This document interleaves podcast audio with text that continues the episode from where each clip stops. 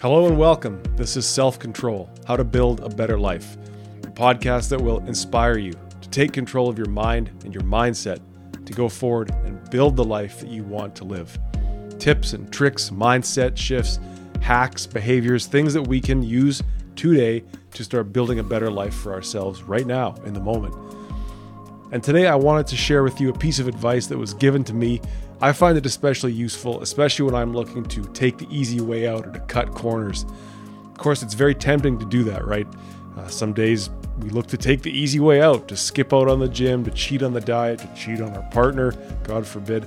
Say, I'll start that book, I'll start that online class, I'll make that difficult phone call, I'll call the doctor tomorrow. And sometimes tomorrow never comes, right? It's always tomorrow. I think that if you're considering at any point in your life to take the easy way out, and you know when you're doing it, right? You know what's required of you, you know what's necessary, and you know when you are not bringing your full self to bear on the world, when you are looking to make it easy on yourself for whatever reason. You're tired, you know, you don't have a clear path forward. It seems like it's going to be a lot of work. There's plenty of reasons to take the easy way out. But we have to remember, for one thing, when we make that choice to cut corners, to take the easy way out, then we will be dissatisfied with the results. In fact, it's almost insane to half-ass it, right? To not bring our full self, to not do what is required, and then be surprised when someone calls us out for it. So remember this. This is what was told to me, and I hold it dear, and I use it every now and then when I'm starting to get lazy. The impact that you want to make is equal to the amount of work that you are willing to put in. The impact that you want to make is equal to the amount of work you are willing to put in.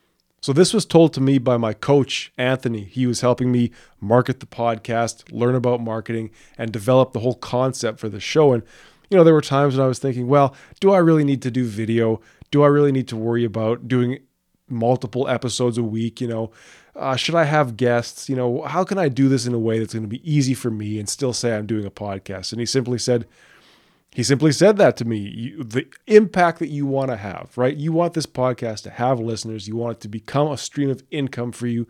You want it to help people, if that's possible. You want to build a community. You want to share ideas. That impact requires you to put in a proportionate amount of work, right? So I have to remind myself of this. You want listeners. You want viewers. You want followers. You want clients. You want opportunities. You want cash flow. You want to be accepted, admired, desired. You want peace and self-esteem and love in your life. You better work as hard or harder at becoming someone that is worthy of that has those things. And I'm not here to tell you, or I'm not here to fall into this sort of rhetoric about the hustle and grind culture, you know, work all day long, work. Work's the most important thing, build. Rest is as important in personal development as anything else, and that sort of attention to what the body needs and what the mind needs. I don't think this is the same thing. You know, and it might actually be our life's work to become all that we can be. And so we can't be afraid to work hard at discerning exactly what and where we want to make the impact first.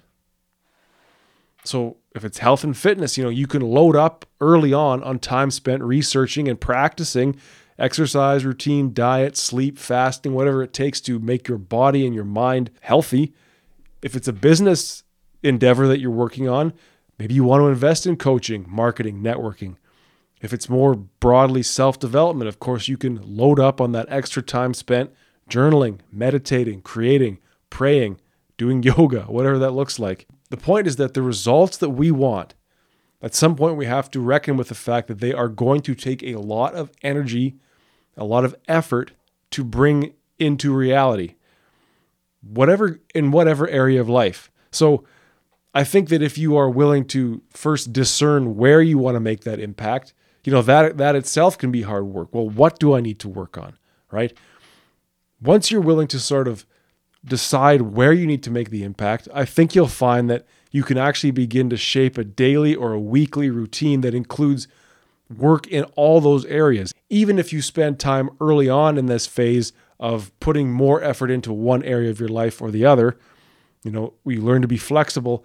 Over time, you'll begin to be able to balance those different areas of life under this understanding that, hey, I want to make an impact in all these areas of my life. It's going to require a proportionate amount of work.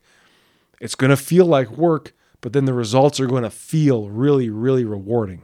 But by the same token, you also, I think, and I tell this to myself, I say you, I'm often just talking to myself on this show, and I'm happy that you're listening, but we have to remember that so much work that we're willing to do is quite often unrewarded, right?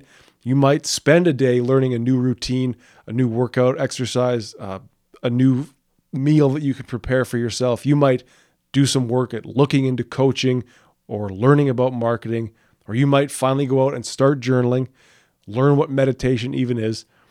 There might be no initial reward until 2 weeks, 3 weeks, a month, a year down the road for some of this stuff. So it is our ability to realize that, yes, the impact is coming. Not every second of work will be rewarded. That doesn't mean I don't put the work in.